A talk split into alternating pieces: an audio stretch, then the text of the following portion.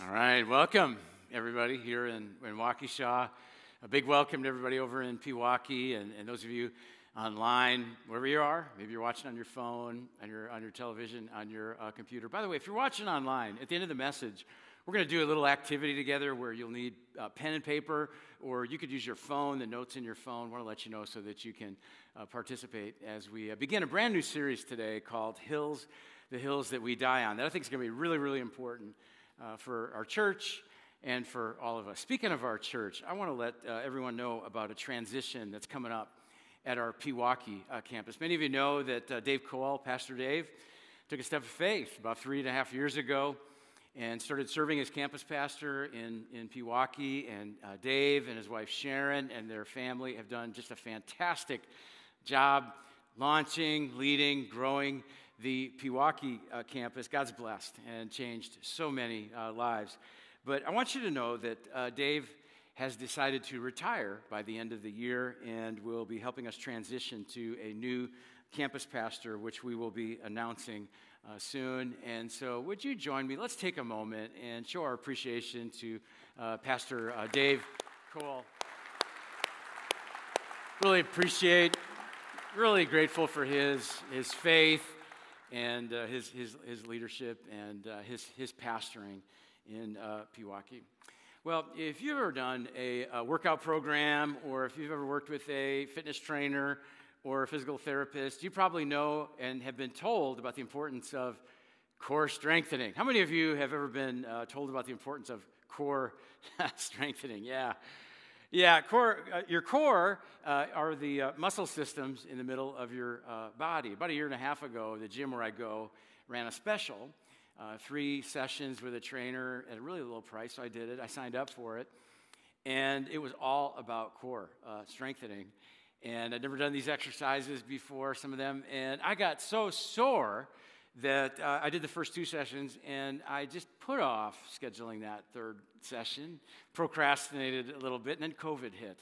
And so I still haven't gotten around to that uh, third session. But nowadays, I mean, every physical therapist and fitness trainer teaches the importance of core uh, strengthening. Last week I talked with a fitness trainer and I just asked him, I said, why is core strengthening? So important. And he really helped me understand. Here's what he said. He said, he said if you don't strengthen your core muscles, it's like uh, firing a cannonball out of a canoe. And he sent me a picture, he emailed me this picture. Isn't this a great illustration? If you fire a cannonball out of a canoe, uh, it, it's not going very far. It's a dud, right? And in the same way, core strength gives you foundation and leverage and power. And, and by the way, I watched all of you stand and sit down earlier in the service, which takes core muscles, and you were very impressive, uh, by the way. Uh, way to go. And so I'm going to leave the uh, ab workouts to you, your, your, your fitness trainer, and your uh, program. The core that I want to talk about strengthening is our core identity, the core values uh, that we have together as a church and as individual followers of Jesus. And here's why this is so important the longer a church exists, the more likely it is to lose core strength.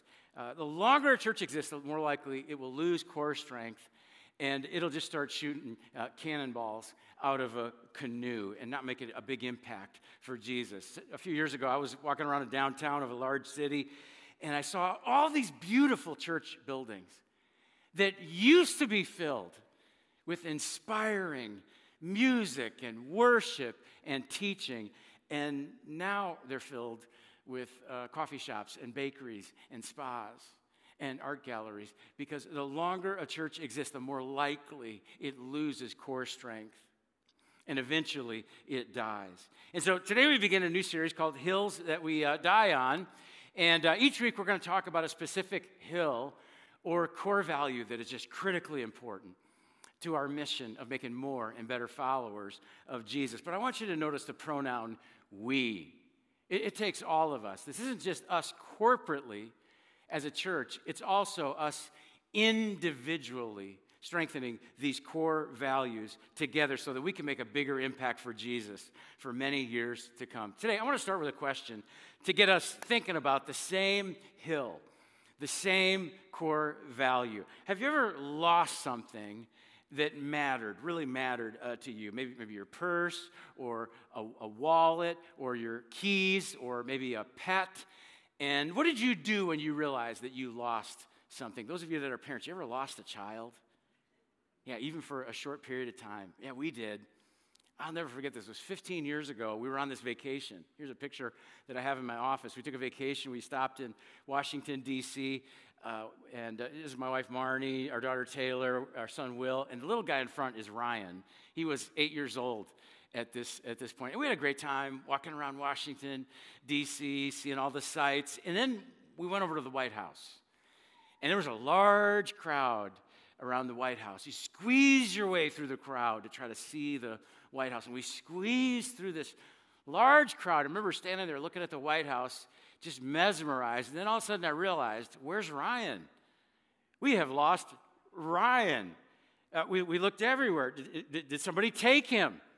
I remember my heart started pounding. I felt alarmed and panicked. We, we searched fervently. Fortunately, a, a, security guard found Ryan wandering around by himself and, and protected him. And we hugged and embraced Ryan. And we thanked this uh, security guard.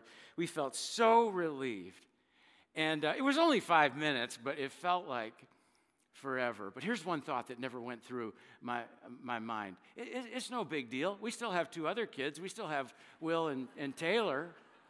No, no, no, no. When you lose somebody that you love, you will do anything to find and save him or her. Now, you know, the truth is that most of us are, are never going to lose a, a child or a friend physically by abduction, but all of us risk losing somebody for eternity. All of us have friends.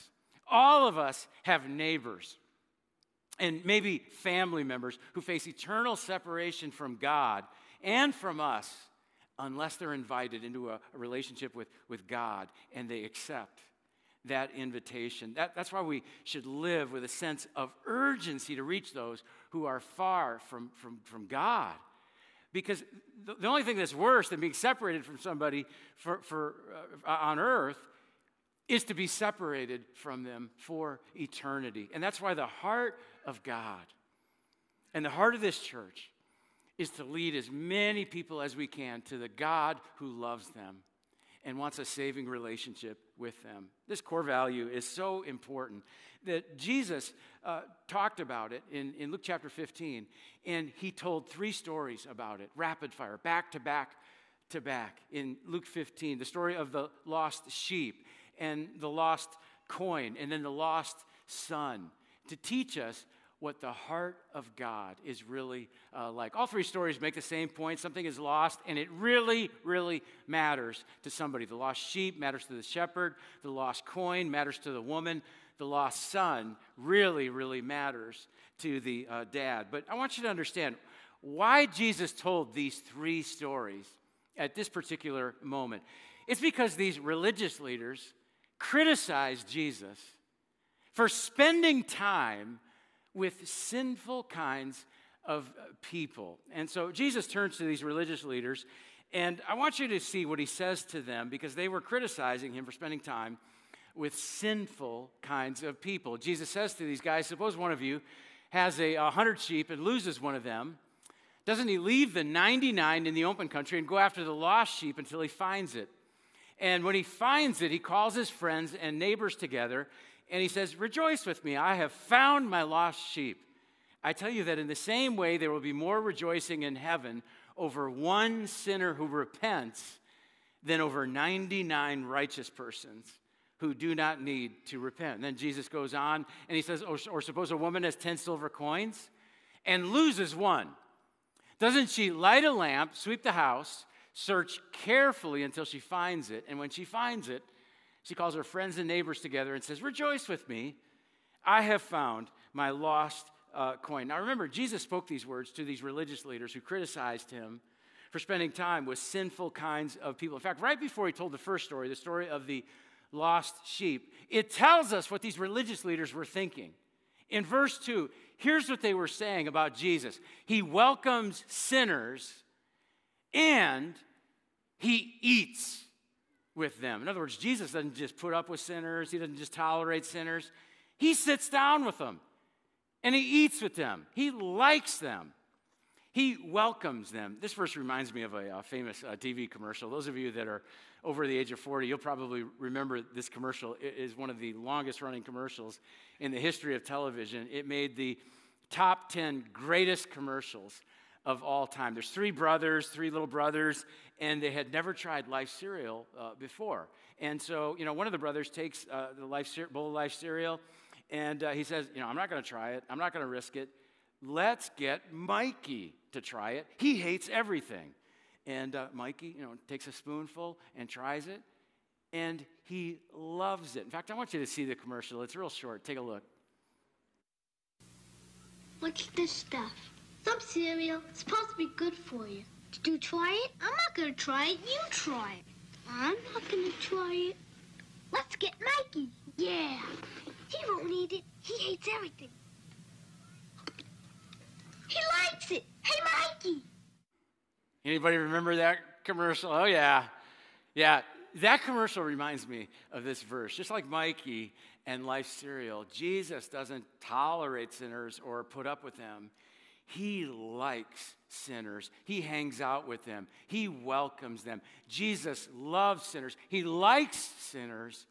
And, and the Pharisees, the religious leaders, got seething mad because they didn't think Jesus should do that. And so, what I want to do today is I want to show you two truths about Jesus from these verses.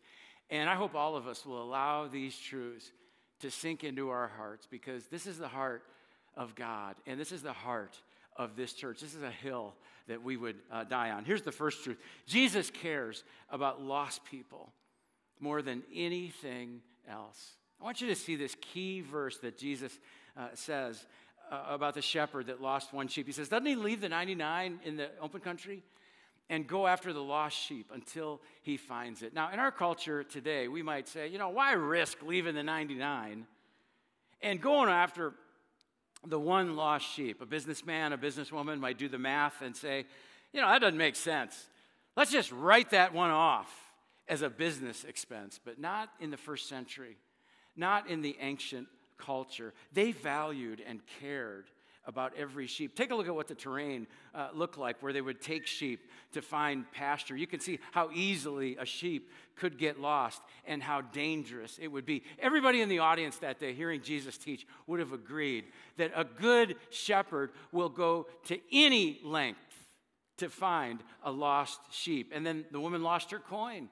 And Jesus says, Won't she search every corner of her house and leave the nine safe coins to find that one lost coin. And the point Jesus makes to these religious guys is that God cares more about one who is lost than the 99 who are safe and sound. And I think you would probably feel the, the same way when, when, when you lose something uh, valuable, maybe a pet or a purse or a wallet or your keys. The fact that you have a bunch of unlost stuff really doesn't matter when you lose something uh, valuable. I lost something valuable last uh, November. I still can't believe that I did this. I bought a new iPhone, brand new iPhone. And uh, one, one night, Marnie and I decided to go for a walk outside, get some exercise. We went over to West Allis, where I grew up, about 10 miles from uh, Waukesha. And it was kind of cold out, so when I got out of the car, I put my phone on the trunk for a, a, a moment uh, while I put on an extra layer of clothing. Then we went for about a 45 minute walk, and then we drove 10 miles home. I got home, and I couldn't find my phone. And I realized, oh no, I think I left it on the trunk of the car. And so we uh, went back and searched, but it seemed hopeless. I mean, the, the phone probably flew off the trunk, could, have, could be anywhere on the roadside over that 10 mile stretch. But then I remembered something. I've got an app on my phone called uh, Find My Phone. And uh, we rushed over to the store where I got it, and they said, Yeah, find my phone. That'll pinpoint the location of your phone. And so they typed in my information, but I had never turned on uh, Find My Phone. So learn from my mistake. If you have an iPhone, make sure you activate, turn on uh, Find My Phone. It might save you a lot of money. Might save you a lot of hassle because I not only lost my phone, I lost my driver's license, I lost my credit cards that were in the case, uh, with my phone. I lost my Dairy Queen punch card, which is what I miss the most. I'm kidding about the Dairy Queen card, but the rest is, is all true. But here's my point. When I lost my phone, I didn't say, but I'm glad I have my keys. I'm glad, so glad I have my keys. I lost my phone, but I have my keys. No, no, no, no. No, when you lose something valuable, the fact that you have some unlost stuff doesn't matter. You focus entirely on what is lost. A few years ago, I went on a mission trip to Mexico with people from our church, about 40 of us. Imagine if 40 of us got on the bus and we left, 40 of us. And then 39 of us came back. You know, we're not going to say, well, you know, 39 out of 40, that's a pretty good percentage. Let's just write off that one person. No, no, no, no. The fact that we have 39 unlost people, it, it doesn't matter. We're going to obsess about finding that one lost person. Here's what this means for us the people who are not sitting next to you today, the people who are not watching on, online, uh, those who are not yet in a relationship with God matter more to God than anything else. Now, of course, God loves the 99 who are safe and, and sound.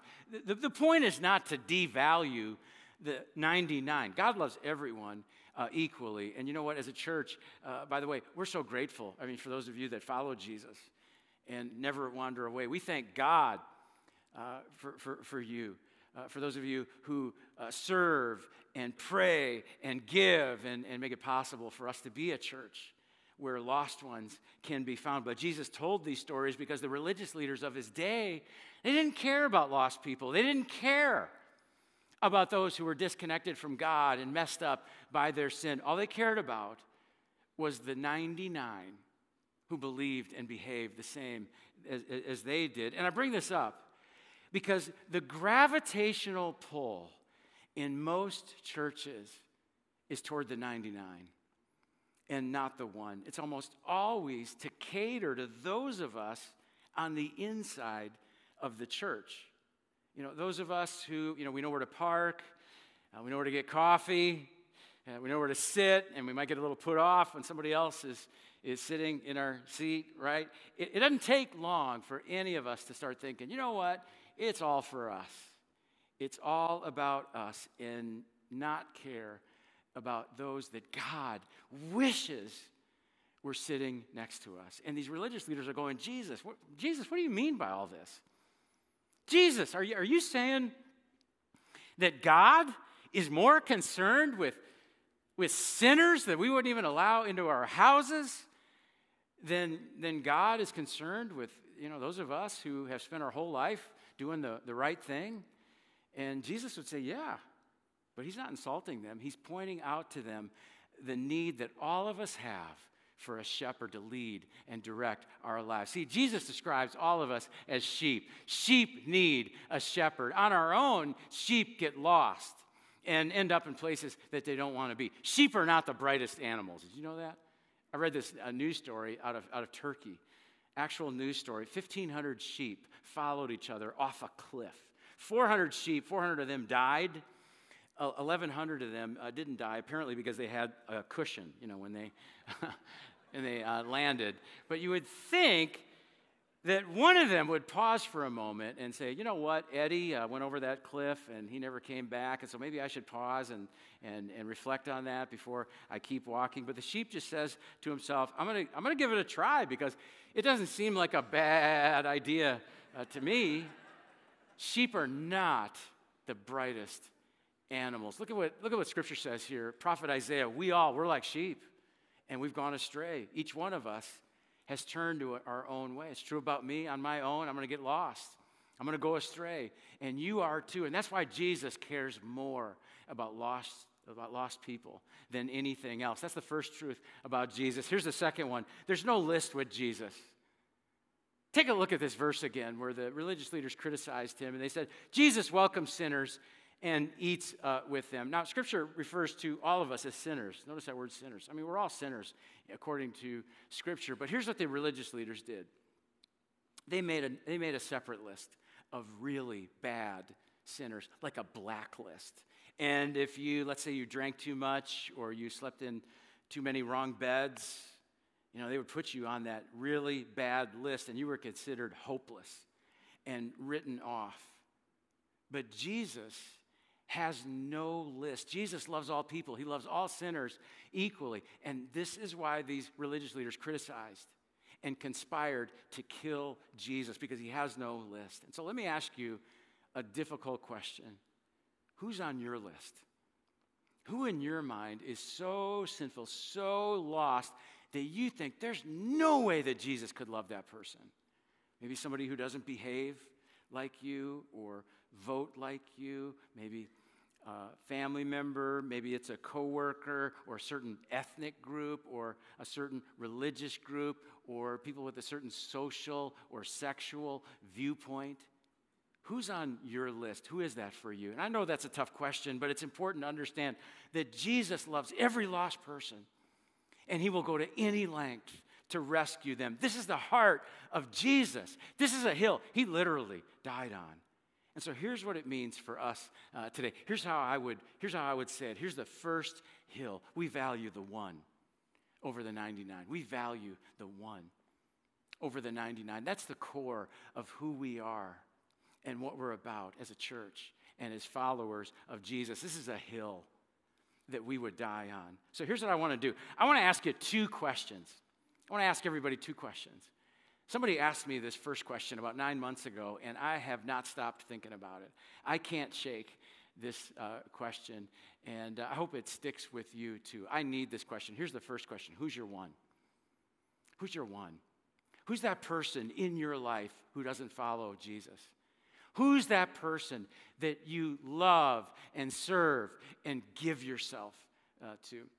Who's that person you have faith conversations with them when that time comes up? Who's, you're, you're, you're a safe person that they can ask uh, questions uh, to. Who's your one? Who's your one? Now, I'm not saying that, you know, you've got to be uh, pushy or that you've got to force your faith into every single uh, conversation. Don't be like the guy in the movie theater. This woman walks up to this guy in a movie theater and she says, Is this seat saved? And he says, No. But the question is, Are you saved? That's probably not the best approach uh, to use. You don't have to be clever or pushy. Be kind. Wait for the right opportunity. I like this sign out front of a coffee shop that said, uh, "Small coffee, uh, three or five dollars. Small coffee, please, three dollars. Hello, one small coffee, please, dollar seventy-five. Be kind. Be kind to ones. Don't, you, don't cram your, your beliefs down anybody's throat. You know what? You're probably not going to reach anybody that you don't respect. But the question is, who's your one? Who's your one? Somebody asked me that question last fall, and I've become more intentional. It's gotten me more intentional about this. I, I push myself a little bit more in this uh, area. Last summer, I injured my leg a little bit, and my doctor sent me for some therapy, physical therapy, and I got to meet a new physical therapist, and uh, of course, he gave me core strengthening exercises, no surprise there. But he also did some other treatments every week for several months. And I really got to know this guy and, and really enjoyed talking with him. We had conversations about all kinds of subjects. He asked me what I do, he asked me about church. Christmas time came. My wife was making some candy, I took some of the candy, put it in a bag. Our music team here at church recorded music, put it on a CD. I put one of those CDs in the bag, and I wrote a thank you note. I said, Thank you for being a great therapist. And I invited him to our Christmas service in person or online. I gave the bag to him. He thanked me, but I don't know if he's there yet. And so I'm going to keep praying for him, and I'm going to keep looking for ones that I can help and serve to find their way to the good uh, shepherd. You know, you never know how God's going to use you to reach somebody and the kind of impact that it will make. I want you to hear this story. Take a look at the uh, screens.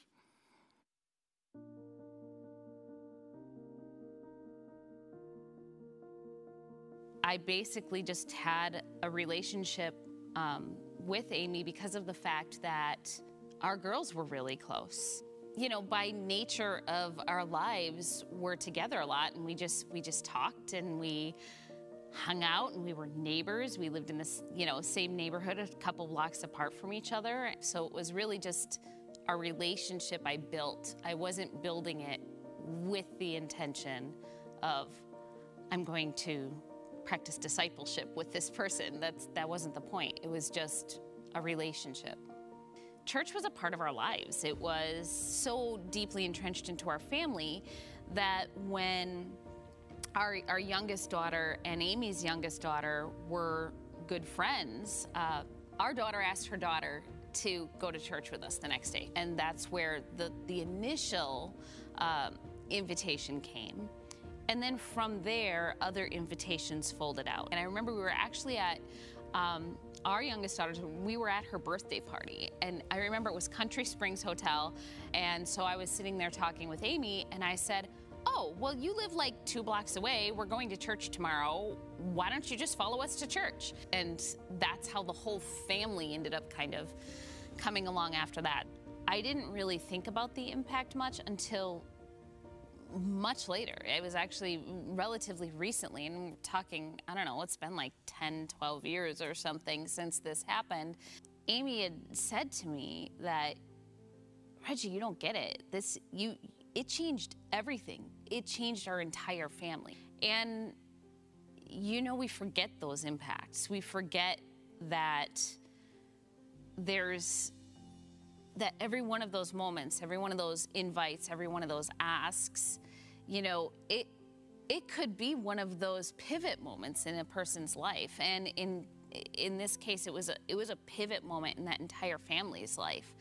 Then we started to, you know, they joined us at our small group and it became, you know, even deeper. That's when you move from just like friends to community to family. And I know fully that I could go to Amy with anything and she would drop everything to be there for me. And she knows fully that she could come to me with anything and we'd, I would drop everything for her because once you kind of experience just growing in faith together and growing toward one another in community, that's kind of a forever thing. We get each other and we do life together. Yeah, I love that story. Let's, uh, let's give it a hand to uh, Reggie for sharing that story. Great story. Great story. Amy was a one many years ago. And uh, Reggie had a relationship with her, a friendship with her, and invited Amy and her family to River Glen. And, and uh, they started coming and, and following Jesus. And now here we are years later. And Greg and Amy are leaders in our church. Amy works on our staff and does a fantastic job. You probably see her up here um, on, on stage. And you never know who God will reach through your efforts, through you, and the impact that, that it will make. Who's your one? All of us were a one at some point. Who's your one? Maybe the person for you is a spouse or a family member, maybe a, a neighbor, a friend, a coworker. Maybe it's somebody that you just uh, interact with in your daily routine. Who is that for you? Maybe it's somebody that you already invited. You invited them to come to church, and the person said, No, no, not interested, not now. And you're tempted to give up. I want to encourage you don't give up. Keep praying for that person. Don't give up because God isn't giving up. Remember, nothing is more important uh, to God. God cares about lost people more than anything else. Some of you might be like, well, Ben, if I'm honest, I don't have one. I don't, I don't even have I don't even have one. That's okay. That's okay. Listen, uh, be honest and pray and ask God to give you one, and He will. I think He'll open your eyes. You're going to see that ones are everywhere. They're all around. They're at work, they're at school, in the neighborhood. Who's your one? That's the first question. And then here's the second question Will you begin praying for your one? Here's what is so amazing about praying for ones. Let's say you start praying for your one, and uh, you ask God, Would you open their heart to you? God, would you open my heart to them? God, would you help this person see how much you love and care for them? God, would you begin to do in their life what you've done in my life. You start praying for your one, and it can change the other person, and it will also change you because you're going to begin to see God working in you and through you. And that's true not just about this hill, this is true about every hill we're going to talk about in this series. All these hills are going to strengthen and build your faith and fill you with joy. I want you to imagine something. Imagine a year from now. Fast forward to a year from now, and you're sitting in, in, in one of our services. How are you going to feel a year from now when you're sitting in a service or watching online and you realize that your one is also in the service? Maybe sitting right next to you. How are you going to feel? You are going to be filled with joy. And you're going to go, God, thank you for allowing me to be part of what you're doing in this other person's life. And you can celebrate with them for all eternity. Nothing fills us with joy like finding a lost uh, one. And so here's what we're going to do. I want to invite all of us to uh, take out that card that you were handed when you walked in. It says, Who's your one on the top? I think it's actually the insert in that handout. Go ahead and take that out. If you're watching online, you can just use a piece of paper or you can use the notes on your phone. We're going to give everyone a moment to write down a name on the blank. Write down the name of your one. You can pray and ask God, God, who do you want to be my one? God, who do you want to reach through me? Write that name down. And then I want you to take a moment and begin to pray for that person. God, would you open their heart to you? God, would you open my heart to them? God, would you help that person to see how much you love and care for them? God, would you begin to do in their life what you've done in uh, my life? In fact, let's, let's pause right now. Let's just take a moment and do this together. Write down a name on your card. I'm going to write down a name on, on mine and begin praying for them. Let's, let's take a minute and do that together.